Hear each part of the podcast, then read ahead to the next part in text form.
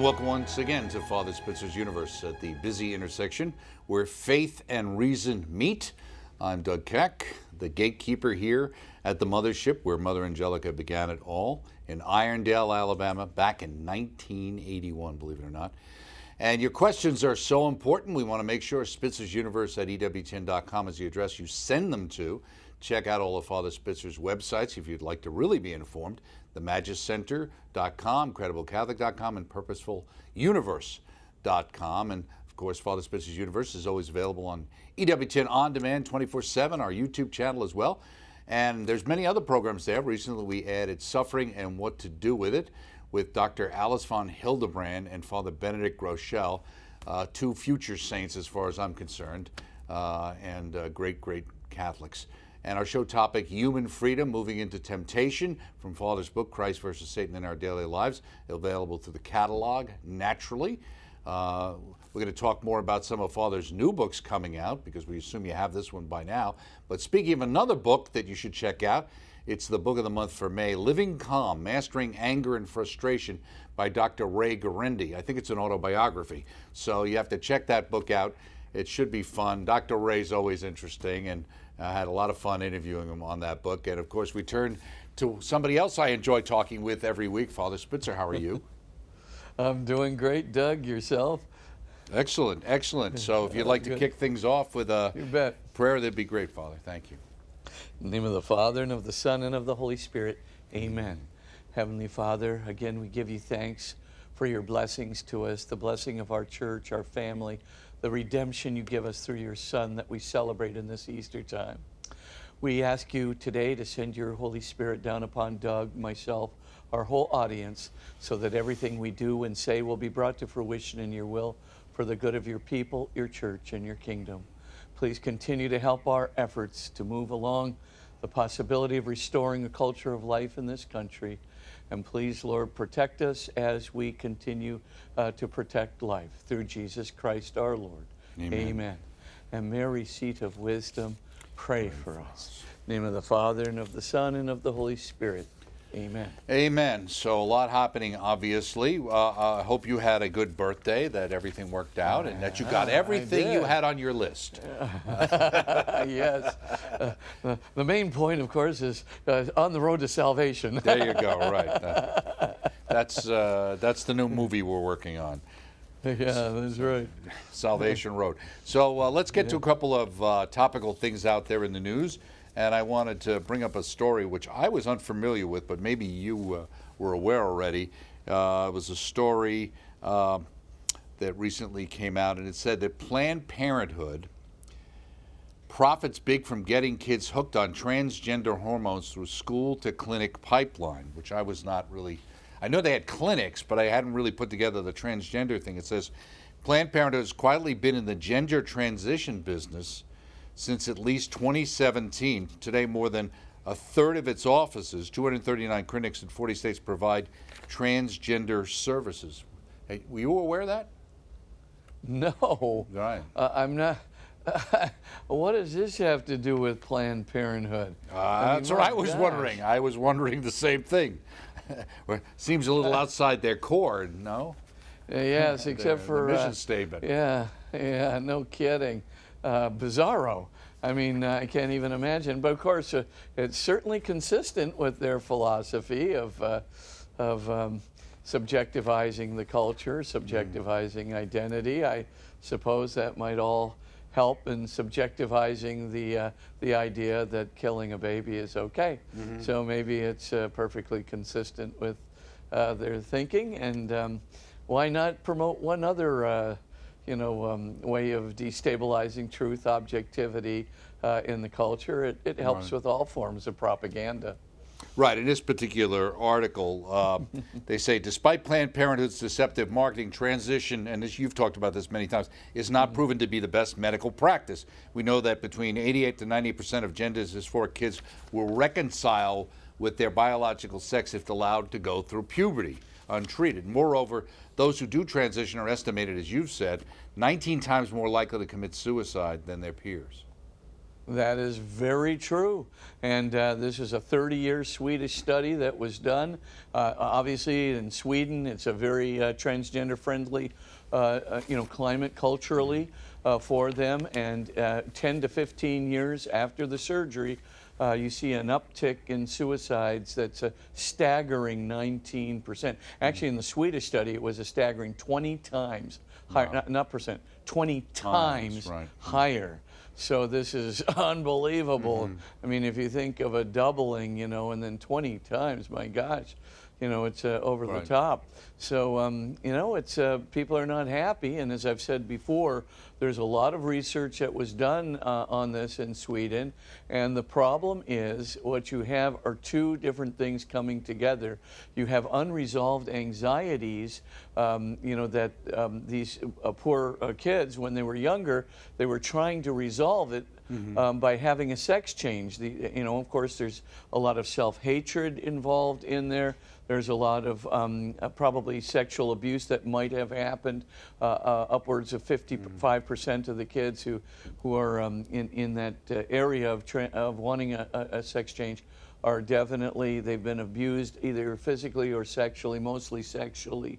And then, of course, there's um, the anxiety mm-hmm. level in the household, which can be resolved if there's just a little bit of therapy and the parents can hear about what's going on that's making the kid focus on himself, that mm-hmm. the anxiety within the household is his fault. And if he were just the other gender, his parents would be happier with him, and therefore the anxiety would go away. Mm-hmm. Well, when you take these anxieties uh, combined of abuse, of you know anxiety in the household, uh, you know the self-hatred, their self-loathing that that can extend out of that.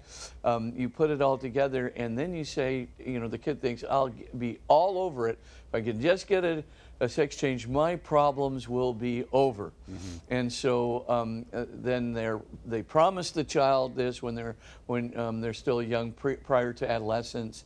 And then when the adolescence uh, uh, day comes, the child says, Now I want it. Uh, you know, I've hit puberty here, this is my right.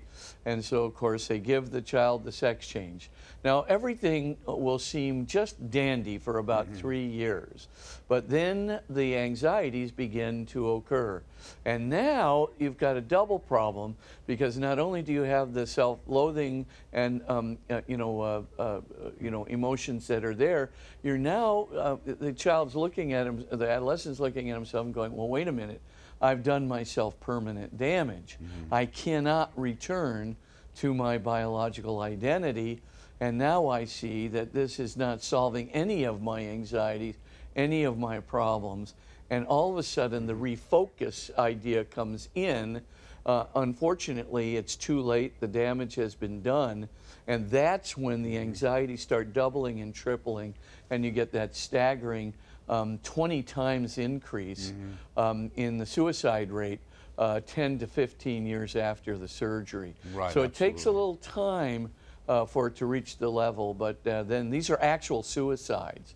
So it really is just terribly distressing uh, to the person. And it's not just what they do to themselves, it's what happens right. afterward when the buyer's regret plus right. the the anxieties, you know, come back to home. Why do you Why do you think? Uh, I mean, I know we've talked about this a little bit before. Why do you think it seems like? I mean, obviously we've got cases out there where where the schools have been kind of caught, uh, you know, coaching kids without their parents being aware of the situation. Uh, in other cases, mm-hmm. the parents are very much in favor of this. Why, why do you think that is? Well, I think in um, today, mm-hmm. uh, you know, the whole idea is my child should get what he wants. Okay. Uh, but there's a, you know, and, and that really, you know, previously, let's face it, in past generations, there wasn't that uh, sort of uh, child has uh, you know, complete control over his life philosophy. Um, and uh, today, that really is dominant. There are two problems with that. The first is the frontal lobe, which is the, the, the part of the brain which is, you know, um, you know, involved in critical judgment and the control of emotion and, you know, the, the, the sense of getting the lay of the land and prudence, etc that frontal lobe does not develop until uh, fully until the child is about 20 uh, years old at the at the youngest, uh, probably a little bit older than that. Well, the idea that you're going to give this decision over to an 11, 12 year old who has a barely developed frontal lobe is insanity. I mean, that's the first thing. Uh, they, they certainly are not capable of doing it. Secondly, the child already has in his mind the thought that the therapeutic option um, isn't going to work anyway. Um, but it always does work in combination with the ch- child's natural transitioning ability. So, as we've talked about before, in many cases, uh, you know, 90% of the children will transition naturally. And, mo- and the vast majority will transition with therapy back to their biological um, I- uh, gender identity. They'll go right back to what they are and they'll be satisfied with it. The point, though, is that the parent, you know, um, wanting to please the child, and being told that that's a good thing to do to give the child what he or she wants instead of saying you know go through some of the hard work of therapy and just be patient and wait uh, which would have been the normal thing uh, that parents would have done uh, in a previous age or just reinforce the goodness of the sexual identity that the, the boy or the girl was born with um, you know, uh, biologically. Uh, rather than do that, they start caving in to the societal pressures to be an open parent, to be a parent who's free thinking, to be a parent that would not withhold this privilege from their child. Let's face it, in the elitist, uh, um, you know, culture that you know is part of our own culture, right? We've got a very heavy elitist group uh, within our uh, culture, subgroup within our culture. And when you look at that in, in elitism, uh, autonomous freedom, you know, complete freedom, even the complete freedom of a person who's 11, uh, 12 years old, or even 6, 7, 8 years old. Uh, this is kind of honored as uh, something that is desirable and good uh, for the child, when in point of fact, it's horrible for the child. They don't have the experience, they don't have the frontal lobe development, they do not have the maturity of having been tested uh, in their own lives, they do not have religious and, and moral maturation of listening to their conscience and dealing with moral decisions and listening to their religious, uh, uh, uh, you know, um, feelings and identity within themselves. In fact, uh, they're taught at every moment to suppress their conscience, to suppress the religious feelings, the numinous feelings uh, that they have in favor of going back to the internet and getting some more, uh, you know, more, let's say, physical, um, you know, palpable stimulation. So all of these things being the case, um, you know, this child uh, is probably the least equipped person in the world to be making a decision like this.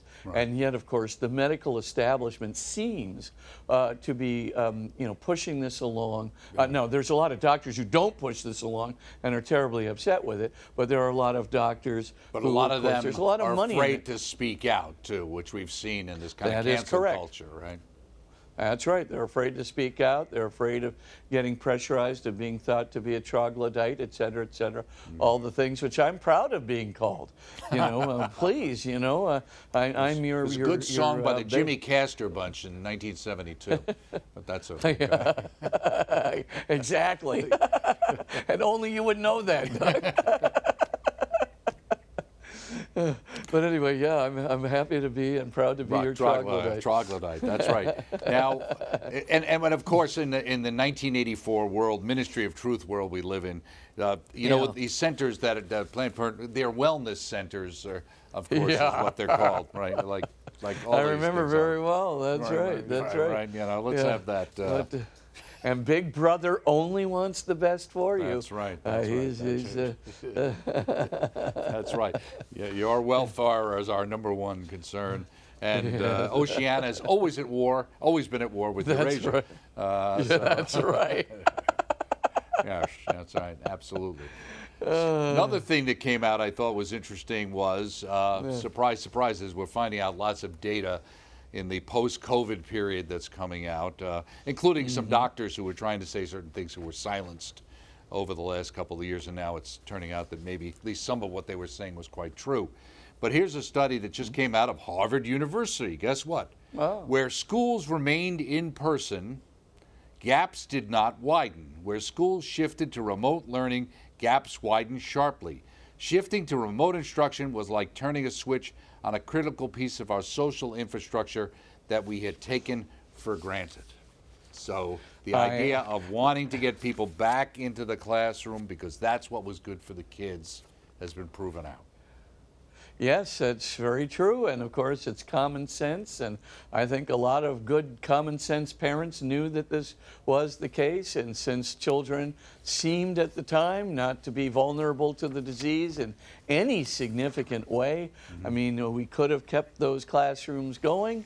Uh, but of course, the, the, we had a lot of people who overreacted uh, to this in the in the schools, and because of that, not only did they not come back when it was pretty clear that children weren't significantly affected, they decided to go longer, and several of the unions went longer. Right. Um, you know, uh, pushing the teachers to stay out, and of course, the gaps just kept widening. And um, yeah, it doesn't take Harvard to figure out that you're going to have gaps. You, you know, not just, uh, by the way, intellectual gaps and educational gaps. You're going to have, ter- you know, social gaps and even psychological maturation gaps.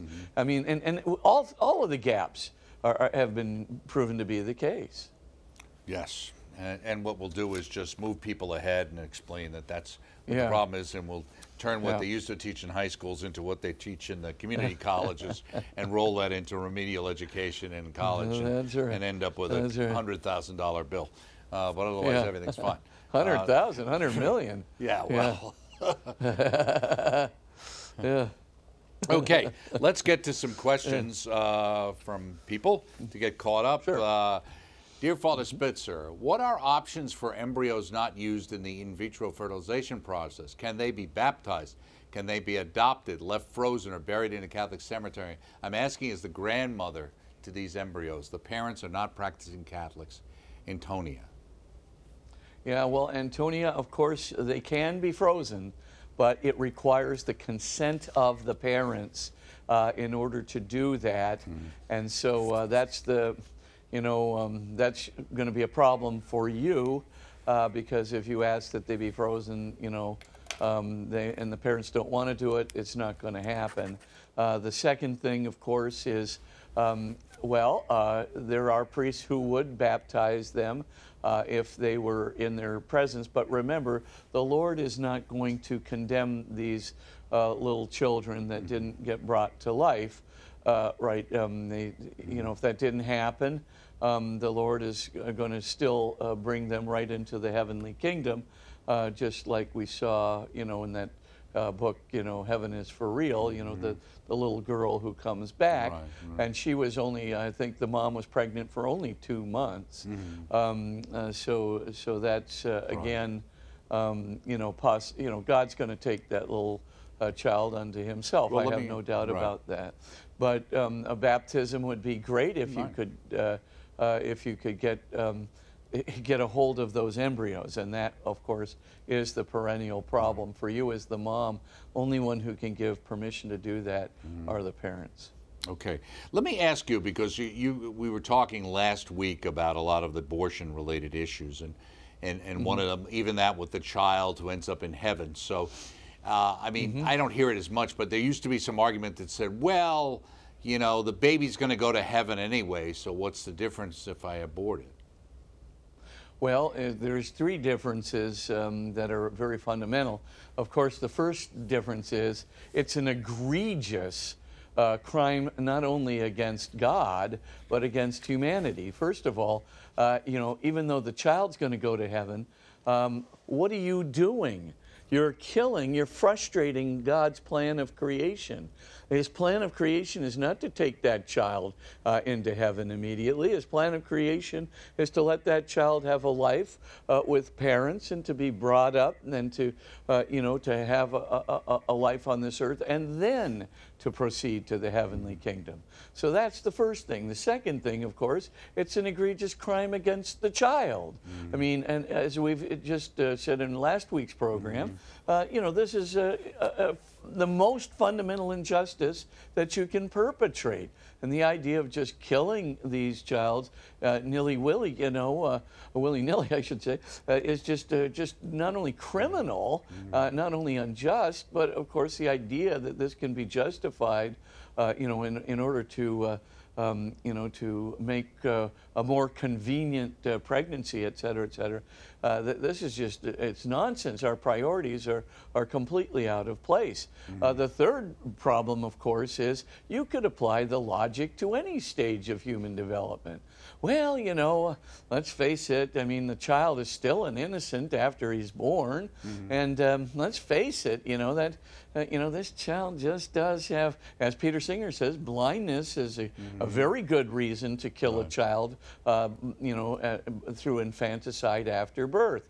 A- And, you know, Peter Singer, the Princeton fellow, uh, well, you know, of course, I take personal umbrage at that thought, uh, you know, but uh, the, the thought is, uh, yeah, you, what's, what's the difference? They're going, you know, that little baby is still innocent, going to wind, God's going to bring him into heaven anyway. Kill him too. Kill anybody along the way. Kill any innocent. Uh, well, we may as well, let's face it, um, you know, um, uh, people, you know, who have an IQ that's slightly under 120, I mean, they're, their you know their their you know their quality of life is so insignificant and so low. Uh, just have them go to confession and. Uh, we'll take care of the rest. You know, get them after confession. you know, they'll go to heaven anyway. Right. I mean, you get the point. I mean, Yeah, sure. the- You can the- take the- every all the people who are on uh, assistance Yeah. who uh, need government Yeah. assistance. Well, you know, Sure. they don't need to reproduce, and certainly that'll Yeah. that way there'll be fewer Yeah. of those, and uh, it'll Yeah. be cheaper because they won't have families we'll have to take care of. So, Yeah, say your prayers, make it a good contrition. We'll take care of the rest. right, exactly, absolutely. Here's Yeah. another here's another question, kind of uh, from Easter. Dear Father Spitzer, how would the three women have moved the stone to get Jesus in the tomb? They had planned to attend to his body, so they obviously expected to gain access to it. Thank you, Rose. Well, I think Rose it's just like uh, anything else. Uh, I don't think they could have moved that stone. Um, and, you know, I mean, obviously the stone is meant to be locked into place. So there is kind of on a little ramp there, a little roller. So as it kind of rolls in front of the tomb, what happens is it, it locks into place when it rolls into a, a spot which is much deeper uh, than the actual slide. So the women would not have been thinking that they could do this by themselves. Right. Uh, that clearly would have been a, uh, an impossibility. So I have to think that they thought that maybe they could get some help, or you know maybe there would be somebody in attendance that could help them. The Roman guards something of that who were, nature. uh, yeah. that they heard Yeah. that the peop there were either Yeah. temple guards or Roman guards would be there, right? Yeah, but of course those they wouldn't have helped very much. But uh, but uh, uh, being um, you know that these were uh, you know friends of Jesus. But the point is they probably had some Right. thought in mind that they could get somebody to, to help them and or maybe God would take care of it or something. But uh, uh, clearly the stone had been rolled into place, so Right. uh, they were probably as optimistic as sometimes I get when I uh, go on a new venture and start a, a new uh, organization or something and think, oh, God's going to take care of this. Or the Mother Teresa plan, you know. Uh, you know, well, I'm just going to start this new house for the dying. And Matt Muggeridge is saying, how are you going to possibly finance this? Oh, God will take care of it, you know. and he does, of course. Right, right. Absolutely. Next up, dear Father Spitzer, the three great philosophers, Aquinas, Augustine, and Pascal, all believed that most people go to hell. So did many saints, unfortunately. So did many saints. What, what, what, do, what do you think? Are most people lost? Brian, and I, I, I honestly don't know that they necessarily believe that. They, they, they didn't think Yeah. that. I mean, first of all, the idea, you know, that they could discern, um, you know, what God's will for most people would be. Uh, certainly, you know, um, Augustine had his cavalier expressions, right? You know, like, uh, uh, you know, the um, you know, the, the road to hell, you know, is paved with good intentions, Mm-hmm. or the reason most people stay out of hell is because of ignorance. And I Mm-hmm. mean, he had a lot of these rather flip expressions Mm-hmm. uh, that he used in his pole- polemical writings. But, uh, you know, did he mean literally that most Right. people are going to hell? No. Did Aquinas say that?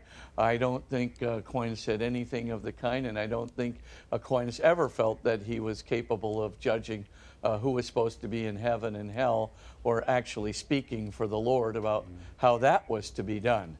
So I don't think uh, that's there. Now, Pascal is a different matter. Um, you know, remember Pascal, you know, he, he did verge on um, uh, being part of a, of, a, of a French movement called Right. Jansenism Right. that did have, That's um, true. That's true.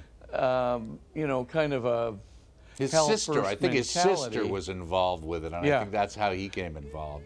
Yeah, he came to some, but I don't think he was directly involved. Yeah. But he might have made some statement. Uh, Right. Certainly didn't make it in the Pensées, uh, you know, that I'm aware of, and certainly didn't believe that he himself was uh, headed in that direction. But um, it was in the atmosphere at the time, and maybe uh, that was there. But as a general rule, um, you know, the idea that you know most people are going to hell. That's way above all of our pay grade. Right. I mean, no one uh, uh, who's a human being can can can uh, know this. Uh, I mean, that's like literally having Mm-hmm. access to the will of God, the loving will of God, who understands a billion times more about every human being than any of us could understand.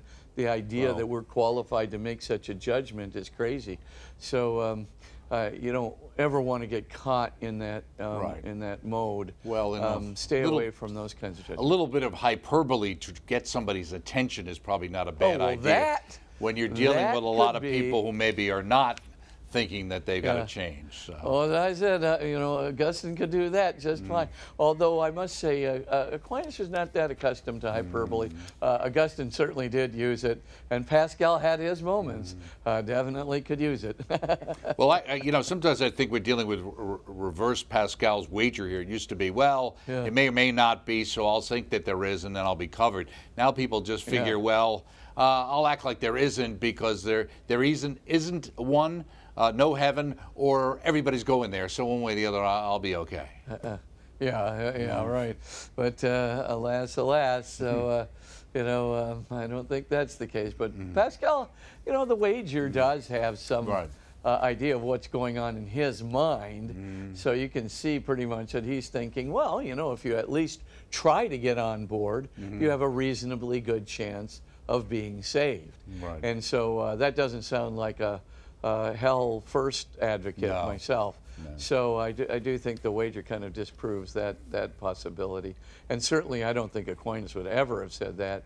Uh, like I said, St. Augustine could have definitely made a, uh, a reference, you know. Right. you know, I, one time he did have that flip expression. What was God doing, um, you know, before uh, uh, the creation of the world or something? Creating hell for people who ask that question. Now, did you know, Augustine mean that literally? Of course not. You know, I mean, that was a humorous thing, you know. Uh, didn't mean that people who thought of that question were really going to hell. But that, you know, Augustine did use those expressions. Right. Uh, we got a minute or so before the break here. Dear Father Spitzer, on another EWTN program, the host said that someone who never heard about Jesus through no fault of his own could still be saved depending on how they live their lives. I thought I heard you answer a question about salvation, indicating that without Jesus, you'll not be saved. Are we missing something about what accepting Jesus Christ actually means? Can a person who never heard of Christ to accept him as Savior be saved? Joseph. Yes, Joseph, he could be saved. And that other EWTN program, uh, that quote is correct. It comes right out of Lumen Gentium, the dogmatic constitution of the Catholic Church, that all um, people who are trying to follow uh, God as they know Him um, and, and trying to do this through the dictates of their conscience are eligible uh, for salvation, of course, through the merits of Jesus Christ, Right, right. through the redemptive act and the unconditional love of Jesus Christ, yes, um, it'd be through Jesus. But um, they are eligible, and the idea, of course, is that you cannot uh, be condemned because of an accident of birth. So you, the way you phrased the question, Joseph, was, well, wait a minute. What if a person were born in a country where they, uh, or a place in a country where they had, could would never have heard of Jesus, or even if they had heard of Jesus, they heard of him only polemically, and so they had no possibility of knowingly accepting uh, Jesus in their hearts. And so the Catholic Church covers this because in order for you to commit a mortal sin, you'd have to do it with sufficient knowledge and full consent of the will. Well, a person who's never really heard of Jesus or has only heard bad things about Jesus, right? They can't have, you know, knowledge Right. sufficient to be uh, thrown into hell. And certainly they couldn't have full consent of the will without the most basic kind of knowledge. Um, so, of course, they're not going to be thrown into hell. Um, um, you know, for, for Right. not uh, accepting Jesus. But I know may be, unfortunately, I might have to. Uh, I might be if I don't go to a break right away here. So I don't, I don't want to get any more in trouble than I already am. That's right. Stay with us. Much more with Father Spitzer. I'll let him finish his wonderful answer right after this.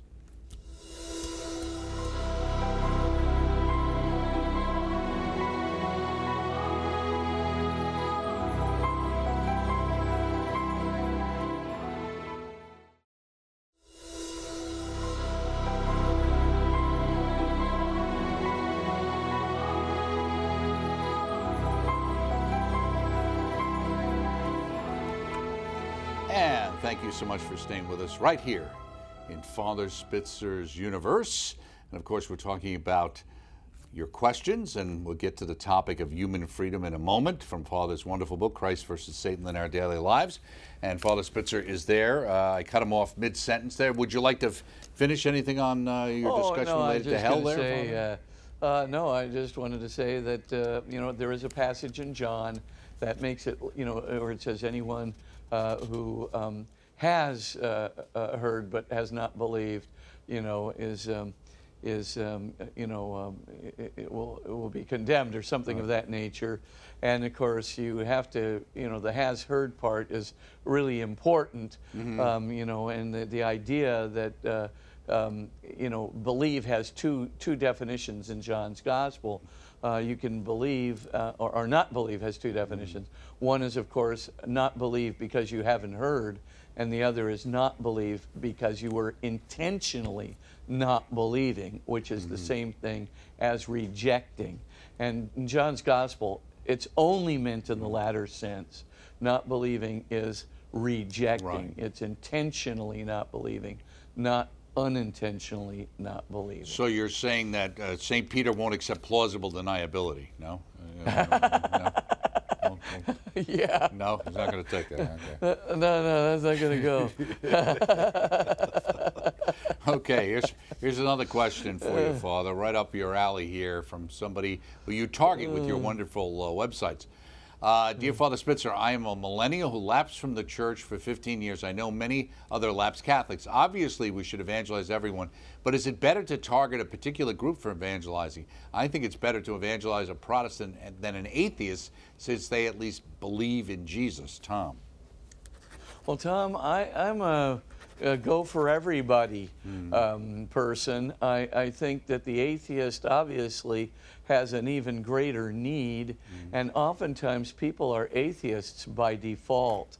A lot of them are atheists because their parents are atheists. Hmm. A lot of them are atheists because somebody told them something about God when they were a little kid that's ridiculous. Like, you know, God wants to send everybody to hell and he's just up there and he hates you. And so the little kid just goes, well, you know, that's it for me. You know, uh, uh, you know, I, I'm, uh, you know, I'm had it anyway, so I'm not going to believe in God or something. And these things happen by default all the time. And sometimes, you know, a person encounters the problem of suffering, and they just can't figure it all out. They get so depressed as an adolescent that they start distancing themselves from God. They're not talking about it with their parents, not talking about it with their teachers or their priests. And so they get so distant from God, it's hard for them to get back. So, um, and then a lot of them fall prey to what I call the Dawkins esque you know, websites, uh, God Delusion website or something, and they read these things and think, well, he's a very knowledgeable person, but they don't figure to themselves, oh, 66% of scientists are theists. You know, so they're, they're not even on that wavelength at all. And, and what's, uh, what's winds up happening uh, is that they believe one person uh, who is a scientist, who's a biologist, not a physicist, by the way, and, and makes these kinds of statements. And then when the person, um, you know, kind of thinks about it, he goes, well, he's a smart person. I guess really smart people don't believe in God. How many kids have thought that one, uh, you know, by the age of 13 and walked out the, the belief, uh, walked off the, the belief stage? So for all intents and purposes, I think um, what we got to do is really um, you know, go after the atheists. I think uh, you, you can use like new proofs for the existence of God and this new book I have coming out called Science at the Doorstep to God. That's a great one for atheists because it really is pointing out all the intelligent, you know, um, uh, physicists, including Stephen Hawking himself, who wrote, you know, his last article, you know, in 2016, uh, was really about, um, you know, the fact that a multiverse couldn't be infinite, that it would have to have a beginning. And he and his partner Thomas Hertog are showing this from the non-fractal dimensions of, you know, our universe, uh, which could not have come from uh, an infinite fractal uh, multiverse. So all of these things are kind of piling up. And if they read those books, that's a first way of getting them out of the mythologies that have been crafted um, by the atheists, who are the, by far the minority of, of uh, scientists in today's culture. Let me ask you a question So- with that too, because you talk about atheism, uh, and I think in a prior discussion you talked about many times with many young people they're not really atheists; they're really more agnostic. Is is that the Mm-hmm. Yeah. case, or how do you see it? Yeah, I think a lot of them declare themselves to be unbelievers, but that's because they're unsure. And because of that, there's a kind of a, uh, almost a sadness and a despair that's mixed in with their uncertainty. And then when they're kind of given the old uh, cultural pressure of, ah, you just need a crutch, or you're just a wimp, and you have to believe in uh, God in order to, to feel good about yourself. Well, let me tell you, there is no God, and so, of course, it's the final crushing blow. And so the agnosticism when you add the, the, the crutch argument, plus you add the, the silent despair that the kid is feeling, who really does want a God, who really does want to believe in an afterlife, who really does uh, want to have hope uh, in something beyond the craziness of the world, that, that kind of turns into what I call a proclamation of atheism. But I don't think it's a real atheism. I mean, the sincerely convinced atheist who's like a Dawkins. And, oh, well, by the way, Dawkins has now uh, claimed that he's no longer an atheist. He's now an agnostic with a strong inclination toward atheism. So uh, even he has changed his mind. So I mean, for all intents and purposes, you know, I think a lot of these kids they say these things, but I evangelize them as if they're unbelievers. And I try and first thing I do is give them the science-based evidence uh, for God. Then I can give them other kinds of evidence for God, philosophical based. I definitely give them the near-death experiences. Try to get them to see not only that they have a transphysical soul, but they are going to survive bodily death, and that there is very likely a domain beyond the grave. So if I can get them up to this point of you know the existence of God to a transphysical soul to a life after death. At that point, then we can start addressing Jesus and the significance of Jesus, etc. So all these things being the case, you know, I, I do Right. think that we should probably um, evangelize everybody equally. Well, I tell you, with the cultural pressure, as you alluded to, and, and thinking of Dawkins and that, and thinking of UK, if you watch a lot of British television, uh, it's amazing how secular and anti-Christian it actually is. Oh yeah. Well, it's anti-Christian mostly because uh, they don't like um, the uh, a moral teaching of Jesus. Right. However, um, you know uh, uh, what's not being told to you is, well, wait a minute. Is the case for Jesus weak or strong? I myself think that the case for uh, Jesus is exceedingly strong. And so they're going backwards. I don't like the moral teaching, therefore I don't want to believe in Jesus. Right. Okay, that's your choice, but that's not any system of proof. I mean, the, the, the normal way of going about things is was Jesus Christ real? Were there testimonies outside the New Testament to Jesus Christ? Of course, there's tons of them. Tacitus, Suetonius, Flavius Josephus, uh, Babylonian Talmud, etc. Were there, uh, you know, is there good reason to believe that the resurrection happened that we can ad- uh, adduce from, you know, frankly, the historical arguments uh, for, for the, the, the resurrection, especially those of, of uh, you know, um, N.T. Wright and, and John P. Meier. And of course, there's a ton of very, very good and persuasive historical arguments just based on what happened with the early church as comparison, uh, in comparison to what happened in other messianic movements. But then you get into the Shroud of Turin. And by the way, as you pointed out, I think it was two, three weeks ago, Right, uh, right. we talked about the new um, wide-angle uh, uh, X-ray scattering uh, dating tests that you know put the shroud to between 55 to 74 A.D. Uh, as just one more out of a series of already good dating tests that have been done. Uh, by Giulio Fanti, et cetera. You start looking at that shroud and the evidence for the resurrection of Jesus on that shroud and the evidence that uh, uh, of his passion taking place exactly as it was written about in the gospel accounts. I'm telling you, it is just uncanny. It is simply remarkable. And, and I'll have to take a whole show Right. and talk about the Definitely. atomic uh, theory uh, for uh, you know the origin of the shroud. It is really amazing. But right now, uh, there's a growing consensus around um, you know the fact that uh, Jesus, uh, you know, the one theory that answers all 31 enigmas on the shroud is that um, uh, Jesus' body inside the tomb underwent uh, what's called uh, nuclear disintegration uh, and a low temperature nuclear reaction, which gave rise to, of course, a blast of light and a boom, but most importantly, a flow of positively uh, charged uh, heavy particles like alpha particles and protons, uh, as well, which form the image, and a flow of neutrons, which of course would explain why the cloth is not decayed and why it's so resistant to solvents and so forth and so on, and a million other kinds of enigmas, uh, 31 actually, uh, if not a million, uh, kinds of other enigmas uh, that are all explained by this one theory.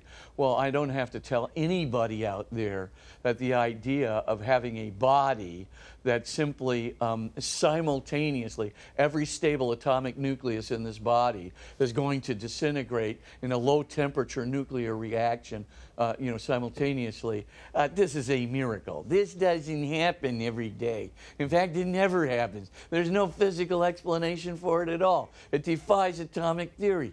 But nevertheless, mm-hmm. that's the best theory we have for not only the production of the image, but for the production of the three dimensional quality of the image.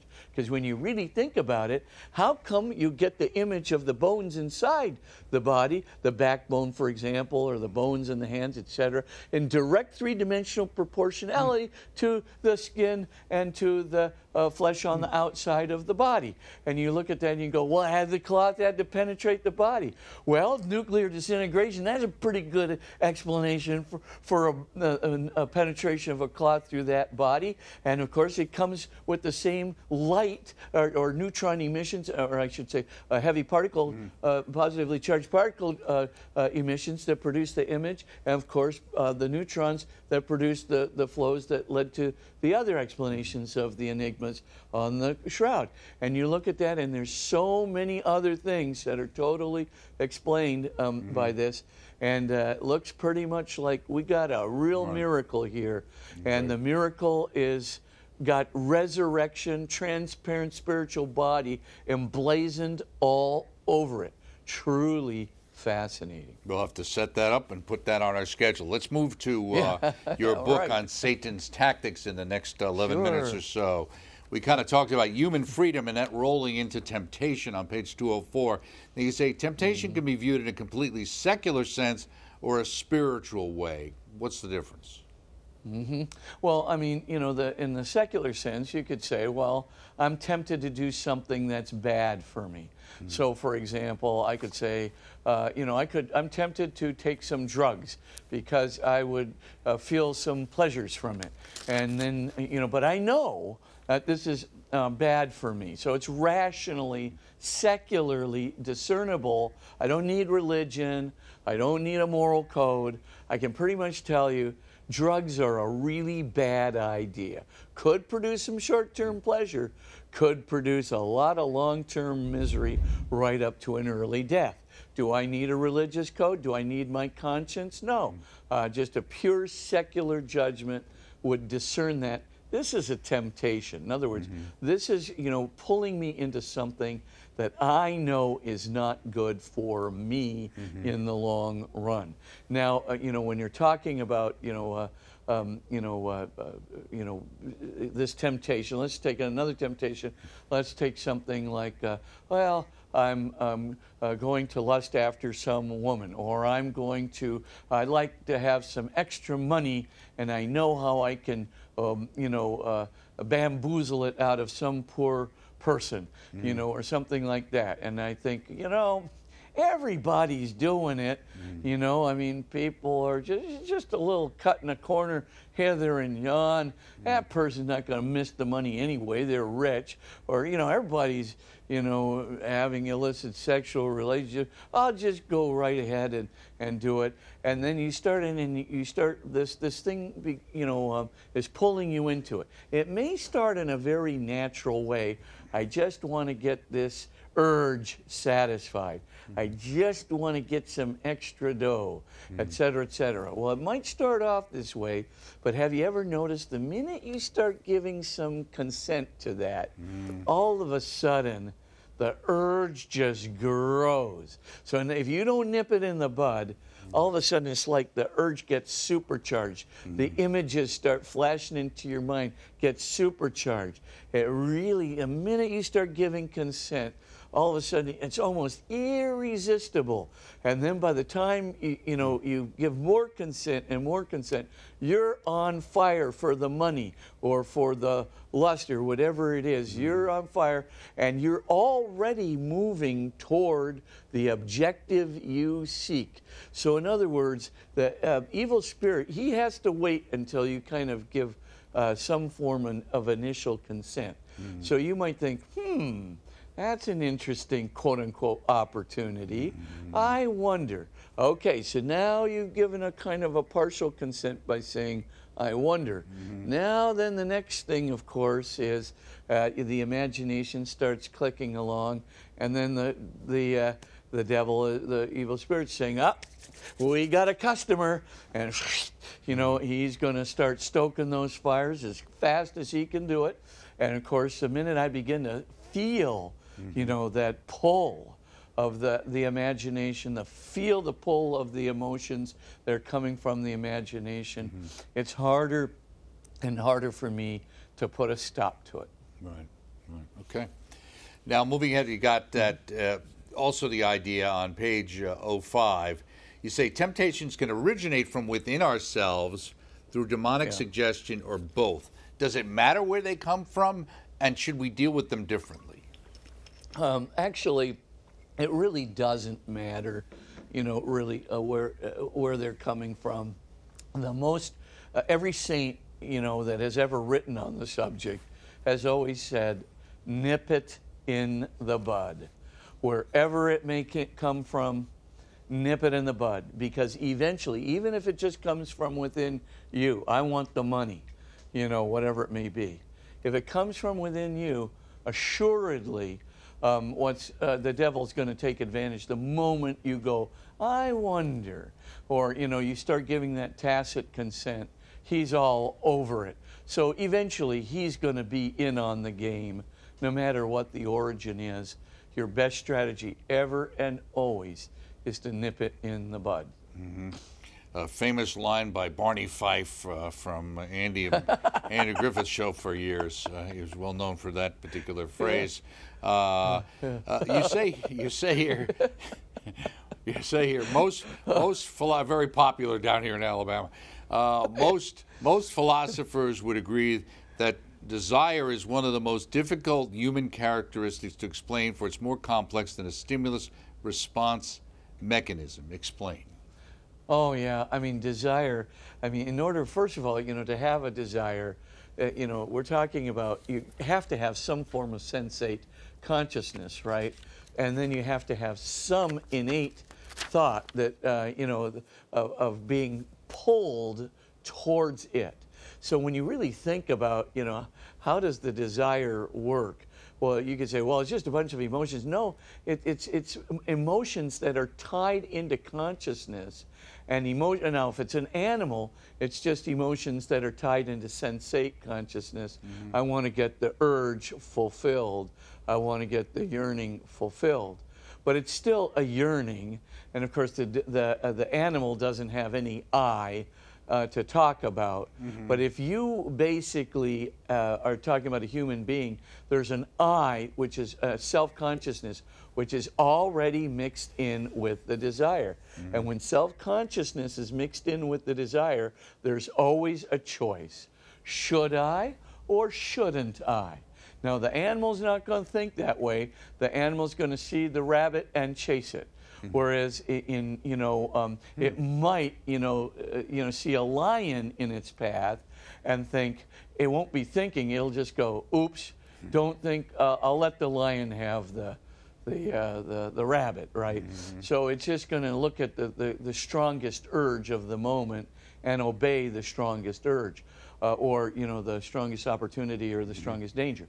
The point, of course, with human beings is the question should, and that is a combination of conscience and self-consciousness. Uh, very, very complex indeed.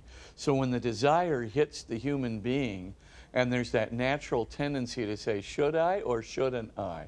Already you're displaying rationality. Already you're displaying self consciousness. Mm. Already you're displaying conscience, right? You know, the, the idea is, is moral or not moral? As what's the voice of God telling me? And so automatically, this is an exceedingly complex action. And all free actions, um, all should actions, are exceedingly complex actions. But we don't just have a desire, we have a desire within the context of rationality, self consciousness, and conscience. And mm-hmm. that's what makes it so complex. But nevertheless, that's what makes us free. That's what this life is all about. Mm-hmm. Uh, you know, Sartre, you know, put it, well, you're just the sum of your free choices. Mm-hmm. Well, you're more than that, of course. But um, we don't want to, uh, uh, you know, neglect. There's some truth in what Sartre says. Our free choices eventually start accumulating to constitute our being. Mm-hmm. Now we can always turn on a on a dime, turn back to God, repent, mm-hmm. you know, for our sins, and try and get back on the road.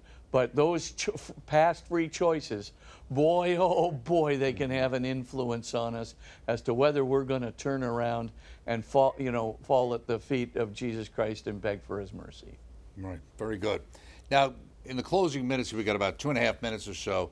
We talk about okay. something we used to hear a, a, lot about: the cardinal virtues. Okay, and the church yeah. fathers, medieval philosophers recognized there are four cardinal virtues: prudence, temperance, fort, mm-hmm. and fortitude that could be brought mm-hmm. on the process of fighting temptation. It struck me that these three are the most out of date words that you never hear yeah. anything about. In fact, you could take the opposite of each one of these and say that that's really what modern man thinks is the way to deal with life.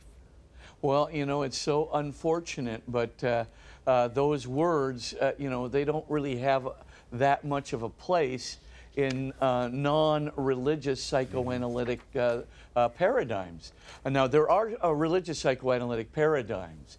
Uh, you know, like so Dr. Richard Gallagher or somebody, uh, you know, would, would use as a, a religious psychoanalytic. Mm. But a lot of them use purely Freudian secular psychoanalytic paradigms where, remember, morality is just ruled out, right? Beyond good and evil, as Nietzsche would say, or Freud would say. There's no such thing as good and evil. There's the superego, which is conditioned by parents and teachers and priests and other uh, people like that. And you have these feelings that correspond to the to the conditioning that you have received when you were a kid, etc. Now, all you know, if if you believe that secular model, mm-hmm. then you can not only forget about good and evil, you can forget about virtues. Now, of course, Plato and Aristotle did have a notion of good and evil. It was only the enlightened Freud and, and Nietzsche who thought we could go beyond good and evil, that we could free ourselves from those, you know, purely anachronistic moral categories and transcend them with the new enlightenment and the new psychoanalytic paradigms and the new uh, intellectual paradigms, the new elitist cultural paradigms. We can transcend them with wokeism. We can transcend them all with, uh, you know, d- you know, modernistic, uh, you know, and postmodern uh, philosophies, etc. We can deconstruct all of uh, good and evil out of everything. Well, if you can de- deconstruct good and evil, then you can deconstruct your conscience, you can deconstruct your religious sensibilities from within, and you can also deconstruct every single solitary virtue. Is it surprising? Not surprising to me. Postmodernism is moving as fast as it can move to deconstructing all of it out of existence. Religious sensibility, interior religious sensibility, like the numinous uh, experience, uh, the conscience, uh, you know, exactly as John Henry Newman has articulated it so brilliantly, just deconstruct it out of existence. Deconstruct uh, out of existence too all the virtues. What's a virtue? A virtue is a good habit, a habit toward goodness. Fortitude helps you to be good. Prudence helps you to be good. Uh, temperance helps you to be good. So all of these means uh, cardinal virtues to get to the good, to get to what a Christian would call love, to get to uh, good and evil in the moral sense of the word. Well, if there's no good and evil, what's the point of a virtue? Absolutely. It gets deconstructed be- along with the no, morality. No point of watching this network or this show, but we got to go. Yeah. So if you'll uh, give us your blessing on the way out the door, Father, that'd be great. okay? Very good. And may Almighty God send His Holy Spirit down upon you the spirit of wisdom, the spirit to know how to respond to the culture, the spirit to know what is really true and good and evil that is within yourself and within your Christian faith. And may Almighty God, in so doing, help you to be a leader and a teacher and an influence and force for the good in this culture. In the name of the Father, and of the Son, and of the Holy Spirit. Amen. Amen. Thank you so much, Father Spitzer. Have a great week, and we invite you to pick out all of Father Spitzer's materials through our religious catalog. We'll continue on with the topic of temptation. EWTN bookmark, an interview I did with the one and only Dr. Ray Guarendi uh, on living calm, mastering anger and frustration. He's also on with Jeanette this week. Uh, I'm sorry, not Jeanette, but Jim and Joy at home. So check that out. That's always great. He's always a lot of fun. And you know, when you're checking out all your great programming that we have on EWTN's YouTube channel, we have some short form programs that list under the YouTube shorts, including Reflections by Mother Angelica, Fulton Sheen, the one and only Father Spitzer. That's all on our YouTube shorts on the EWTN YouTube channel. His shorts tend to be a little longer, but that's okay. We'll see you next week right here when we rejoin Father in his universe.